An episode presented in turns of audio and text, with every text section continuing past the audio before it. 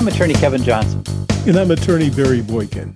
Welcome to episode 28, part two of Dynamite Divorce and Other Matters. There is a lot to know about this subject of GALs and child rep. When does this come up? Well, in Illinois, in Chicago, parents don't agree on custody or divorce about where the child should live, parenting time, sometimes medical care. So often they're sent to mediation to sit down with a counselor in a room, try to work out their differences. They can't.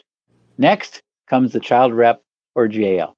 Before we go further, this podcast is no substitute for the specific legal advice you will get by consulting one on one with a licensed attorney in your state or country. We hope that before taking any action that might change your life or your financial situation, and before making decisions that might significantly affect your children and the people around you, you do find and meet with a licensed attorney. Now, now on, with, on the with, the show.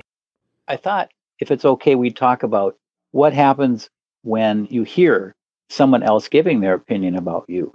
It may be informally in the hallway. It may come in the form of a written report. All of a sudden, you're being evaluated and you're going to hear about it through a GAL's words, a child's representative's words. You might hear it spoken in court. It's not going so well. How do you, what do you do to try to turn it around? So I would say talk to them. Try and find out what it is that they don't like about you. Try and find out perhaps what you can do to to rectify the situation. I'm thinking of I had a case where um, it involved uh, phone calls. My client lived out of state, and so his parenting time was um, not quite as frequent as it would have been, obviously, if he, if he was in the state. So a lot of it was via phone calls, and um, there were difficulties with his phone calls. There were accusations about him not being available to take the phone calls, when he was available, not being engaging in the phone calls. All kinds of complaints coming from the mom about what, what dad was or was not doing. So um, I advised him, obviously, make sure that you're available for the phone calls if there's a certain time mm. that has been selected pursuant to the order. Be there, drop everything. I mean, I literally told him, you know, stop everything, make sure your schedule is cleared, be available, and and be engaged. Now, mind you, what I will say is the child's rep had also kind of, you know, suggested to him that he might want to do that. So sometimes they need to hear it from us that this is what because again, it's you know pretty much whatever the child's rep says is going to carry a lot of weight with the judge. And so if the child's rep isn't happy about it, and it's reasonable, because that's the other thing. I, sometimes child's reps may suggest things which, in my opinion, aren't reasonable. Um, and so then I will, you know, I will, I will question that. But when it's reasonable things that the child's rep is suggesting, then I will suggest that my client rectify it. You know, follow what they're saying because ultimately you want the child's rep on your side you really don't want to have a child's rep who's saying things that aren't going to bode well with you in court. Although, hmm. that being said, and maybe we'll get to this later on, it is possible that a child's rep can make suggestions that ultimately a judge may not agree with. So you said that sometimes the suggestions coming from a child's rep, that attorney for the child, could be unreasonable. Can you remember any times where they gave unreasonable suggestions? I think um, in this case, my client was a police officer. And so they wanted the times that they were trying to schedule the phone calls were not really taken into account his schedule because as a police officer, he had like one of those rotating kind of shifts. And so it wasn't really taken into account this kind of schedule.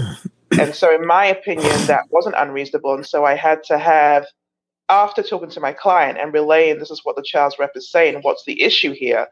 and then being told by my client, this is the issue, this is what's going on uh, with my schedule, this is what, you know, I can't always get to the phone, um, you know, when it goes because I'm doing X, Y, and Z. So I'm then going back to the child's rep and letting them know this is what's going on in this particular case. Yes, ordinarily they would be able to be available at a certain time, but they can't because of XYZ. And so there needs to be adjustments made. And guess what? If the child's rep doesn't want to do that, then we'll talk about it with the judge. I have a problem with phone calls sometimes because, for example, if it's a keep away case, as I call it, where one parent has taken it upon him or herself to you know, the child just doesn't want to spend time with the other parent. I don't know what it is, you know, and and then the other parent, the absent parent, tries to, you know, then they say, well, and he doesn't even call. He doesn't even call. Well, wait, you're keeping the child away physically by canceling weekends and and and and at doorstep refusals, I call it, where they come to the door and and they get the child to say, "Well, I don't want to go," because in the background it's like, "Go tell your dad you don't want to go, and then we'll have ice cream." Whatever they're doing, then you know, doorstep refusals or or canceling weekends, and then they say he's not even calling. He's not even calling. You know, and they do it. It's kind of a whipsaw thing. You know, like the the household is so hostile that the absent parent doesn't want to call into it to be heard on speakerphone.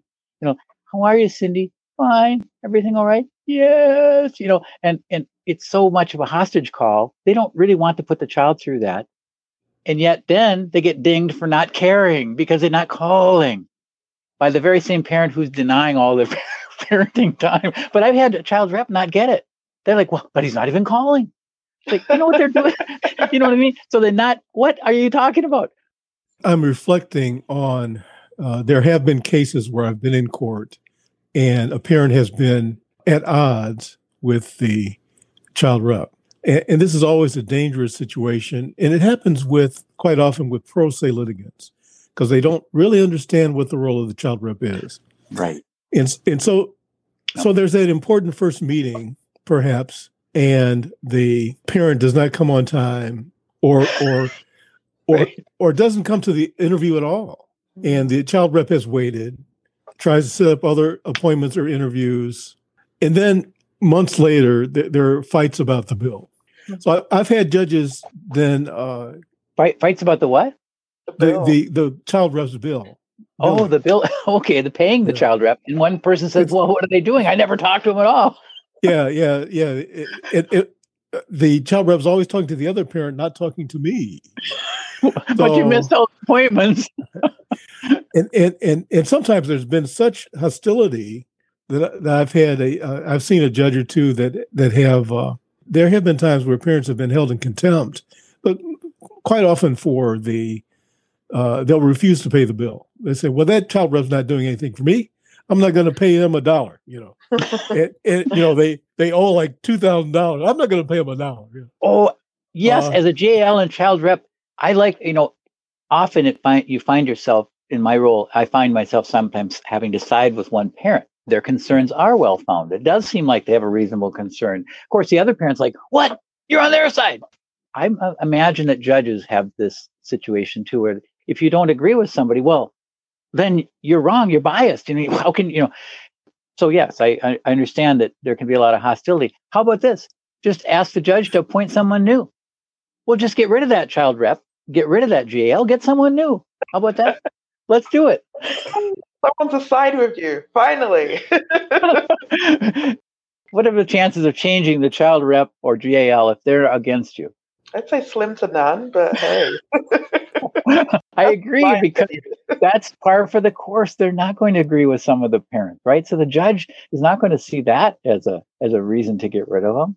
I walk into sometimes cases where you know, the person coming to hire me, I'm not the GAL in that case, but somebody else is. And the parent is already feeling all the negativity flowing and they don't like this person. And then I say, well, the first thing we've got to do is try to make friends with the GAL. What? They've got to like you more than they do now. We have to somehow turn this around. Any ideas how to do it? They don't see you as the loving, caring mother that you are. You know, they're starting to think the other side is right but I don't see getting rid of the GAL or child rep as a viable option when I walk into those bad situations. I'm going to tack on to what Kevin is saying is that one way, of course, to make friends with the GAL is to recognize that they've got a bill and yes. and and make a deal early on in the case yeah. and say, "Well, eh, I'm sorry, uh, I, I, don't have two thousand dollars right now, you know, but I, I, I'll give you five hundred now, and how about if we have a plan where you you give me, I'll give you 200 every month. But the position that a parent takes that says, I'm not going to pay you nothing and you haven't done anything for me and my kid. My kid tries to call you every day and you never pick up the phone. And uh, what you what are you doing? What are you doing? So that that's not getting it. That's not. I, mean, the child rep tries to be objective and say, "Well, I'm I'm not going to hold that against a parent," but this parent's giving me a really hard time. You know? And, and plus, let me add let me add to this, and that is that at the courthouse, almost in every case I have, in, in fact, I had a case at the beginning of this week where the uh, attorney for the mom, attorney for dad, child rep were there. Uh, the spotlight immediately comes on the child rep, and the judge focuses and says, "Okay, what report do you have uh, about this family?" So the judge doesn't want to hear from the, the attorneys from the parents or from the parents. The judge initially wants to hear from the expert who's been appointed to get to the best interest and say, what, what good news do you have for me mm-hmm. about what's going on with this family? And that's almost without fail. So then to try to dump garbage on the child rep after that, it, it's going to be tough to do that. Yes. And, and you know what? Objectively, professionally, it shouldn't make a difference, but I think it does. If, if one party's paying the bill, no questions asked, the other party just nothing. There's silence on the bill. They don't pay anything. It's tough for that. It shouldn't matter, but I just think somehow it, it does hurt the image of the parent in the in the eyes of the child rep or the GAL. So I thought you're absolutely brilliant. Yes, just make a payment plan. Explain your circumstances. Say, look, I'll pay you reliably, and then pay reliably, whatever you decide. Two hundred dollars a month on the tenth of the month, and click, click, click. Because a lot of these people are running a small business, small law firm. They may even be solo. And yeah. I say two when if I get two hundred dollars a month reliably, you know, yeah, I'm I'm happy because so many people in family law don't pay the last of their bills. How many times? how many times are you exiting a case, work done, divorce finished, and they still owe you fifteen hundred dollars? I can't endless amounts of those, right? So these child reps, if you can get paid some steady money, I think they're going to overlook the fact that you were ordered to pay $2,000 immediately and they'll make a deal. I really think so. I think that's a, a great idea. And, you know, the judges are very protective of child's rep and GAL and their fees. I hmm. almost feel like they become more upset about the child's rep and the GALs not getting paid than us, the ones who represent the parties. Because, yes. as you said at the beginning of the show, the child's rep and the GAL are the eyes and ears of the court. So if you don't pay the child's rep and the GAL, it's kind of like you're dissing the courts, disrespecting the courts. So right, pay right. something. I mean, I would always say if you pay fifty bucks on the tenth of the month every every month, that's better than oh, I'm not going to pay anything for months and months. At least you're showing, I get it. I've got to pay something, and I'm going to pay it. Not ignoring the bill. You want to make yourself look good before the judge. make yourself look good before the judge and and keep that subject from being brought up in front of the judge in court that way maybe the subject of your being behind on your payments won't be brought up and they say how's it going there GAL the judge says you know well the first thing on their mind is well one party's paid me in full your honor but the other party hasn't paid a dime you can right. imagine that's not going to please the judge and they're going to look at that person with hard eyes like you claim to be a responsible person you're fo- you're not following the court order. I'm sure you know that. I think it's all been our experience that when judges learn that their court orders are not being followed, they take umbrage. They don't like that because you know then. Yeah. I mean, what what are they doing there? Sitting there in their robe, wasting everybody's time. Look, the court orders are to be followed. They'll say to people, "This is not d- debatable. This is a court order," and uh, we have varying levels of outrage from judges, but that that does get get their ire up. so, well, we have about 10 minutes left. We've uh, told our listeners what a GAL is. They can Google Section 506 of the Illinois Marriage Act to read about the different roles of these uh, professionals. There was one thing I thought, and I wish it was talked about more in these cases, but there is a section in Section 506 of the Marriage Act that haunts me, and I'll read it verbatim. I'll just read it. In no event is this section intended to or designated to abrogate the decision making power of the trier of fact. Any appointment made under this section is not intended to, nor should it, serve to place any appointed individual in the role of a surrogate judge. Now, that's legalese, but it's not, they're not to be a judge. And so it, the judge can't ignore what the GAL says. But if you try to tell a GAL or a child, well, you're not a judge. Look at the law. You know, oh, but that's not going to go. But it's it's it's they're not technically a judge, but try to see it that way because they are going to be a big factor in deciding your case. Um, but when I've had to butt heads with a GAL or child rep, it's it's not fun because they are so powerful in the case. And I I take that power seriously. When I'm appointed as a GAL or child's rep, I understand from the litigant side, misunderstandings can happen. People can get painted in a bad light. Um, I may walk into a situation where there's an order of protection. Someone is convinced a judge that the other parent's abusive. Well, I may have to take that with a grain of salt because look at the atmosphere. It's a fight over custody, right?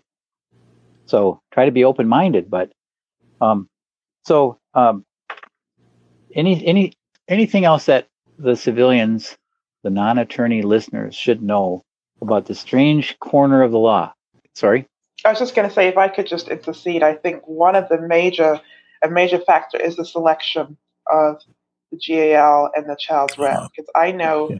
early on in my career, I always felt felt or that it was up to the judge and I had no say so. But as I became older and wiser, I realized, well, actually, I might be able to have some sway as to who gets selected to be the GAL or the child's rep in my case.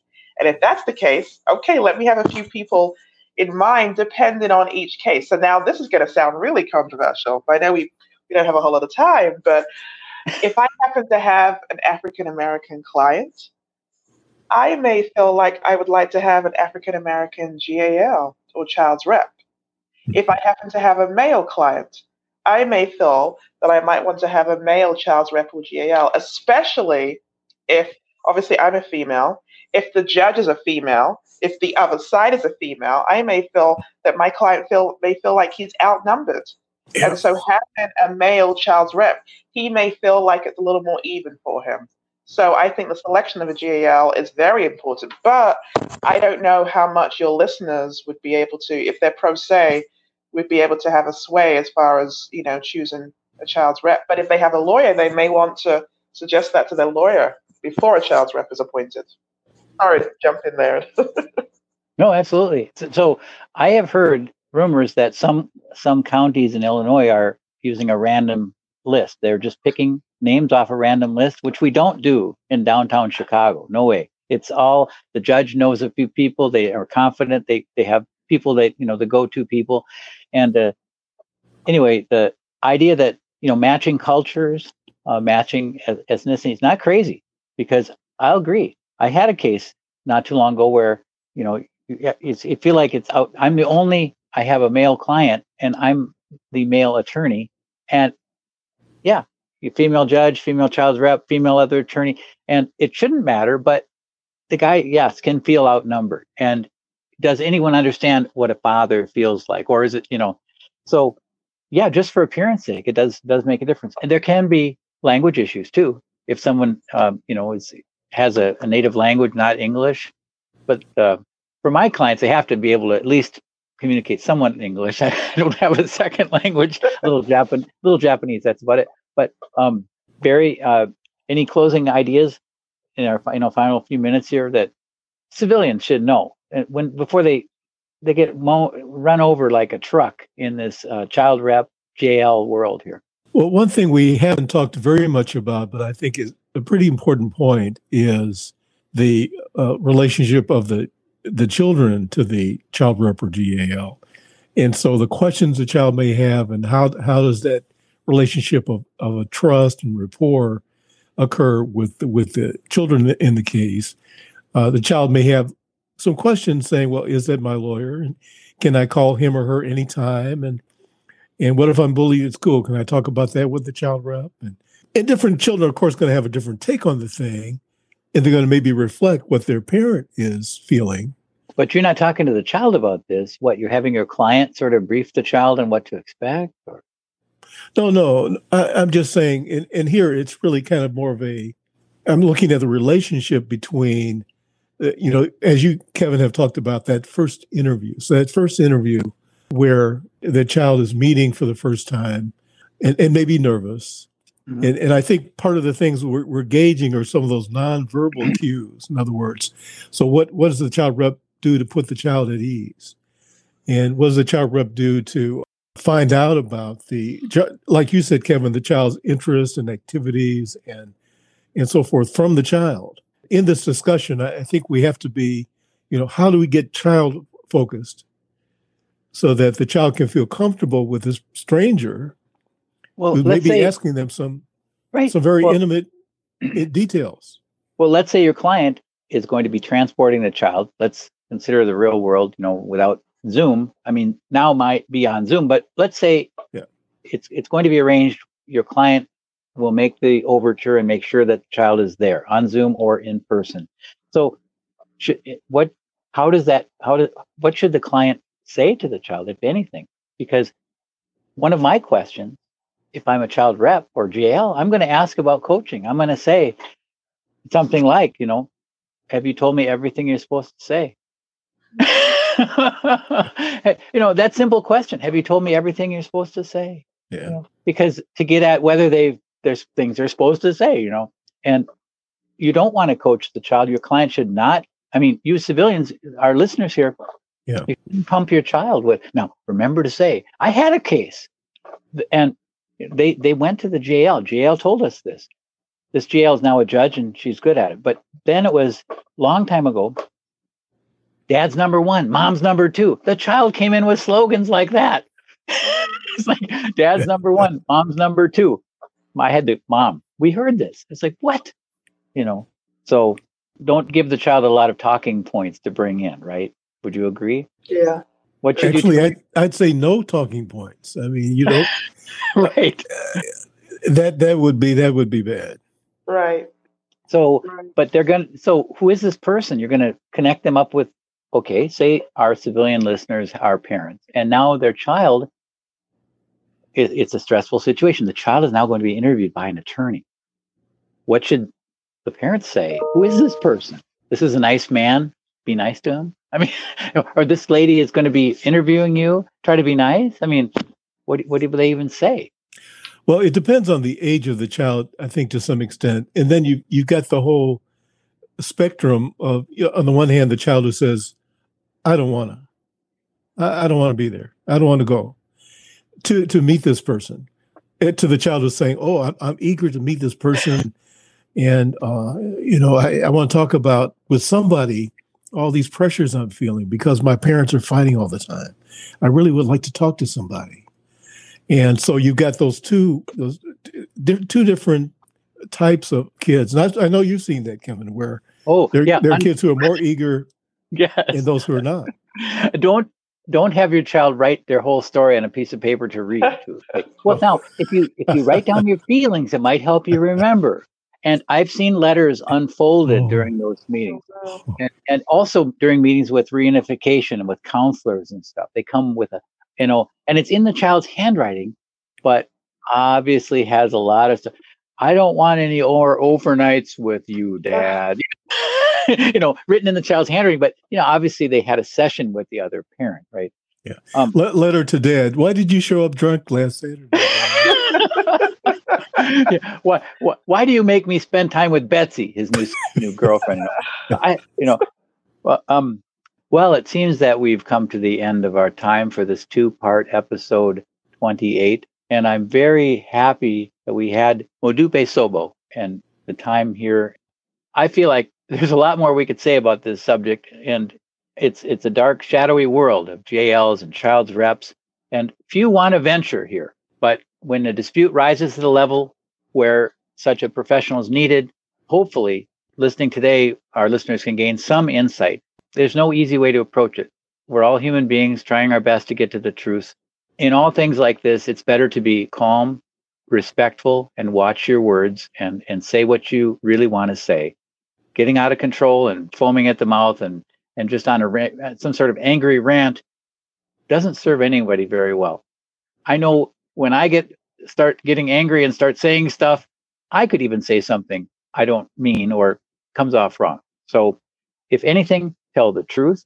I think we'd all agree that once you lie or prevaricate to the child rep and they find out that you've misrepresented something, it doesn't go well. And um, okay, one one more story. One more story before I forget. Okay, I had a client who came to me and said, "Here's the problem. I'm getting along great with my daughter. The last two years, she's been living with me. Dad's not really involved. He's just causing trouble around the edges. You know, it's all me and my daughter. We're getting along great and everything." And child representative came in and interviewed her and talked with her and talked with the daughter, teenager.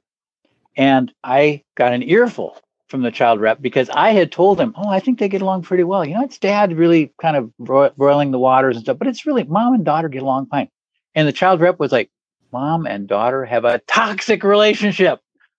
he just about yelled at me. It's like kind of like, I, I can't believe I, I've been misled this much by the mom. You know, mom had told him things, and then he found out from daughter it was not true, and he was just looking shell shocked at how much mom had misled him, and that didn't go well from there. Okay. So if you think, well, you know, if I say it a certain way, or if, if I don't tell him about this, it's better to tell the truth and then to say why.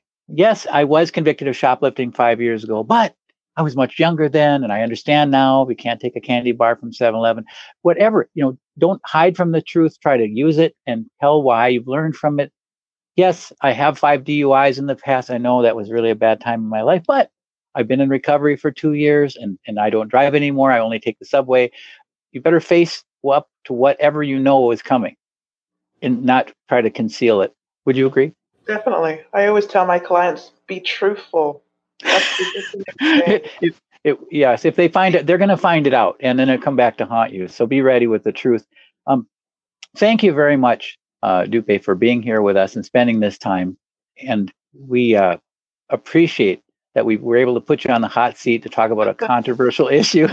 And uh, so we'll bring this to a close, this episode 28. I'm attorney Kevin Johnson. I'm attorney Barry Boykin. I'm attorney Modupe Serbo. And we'll see you at our next episode. Thank you very much.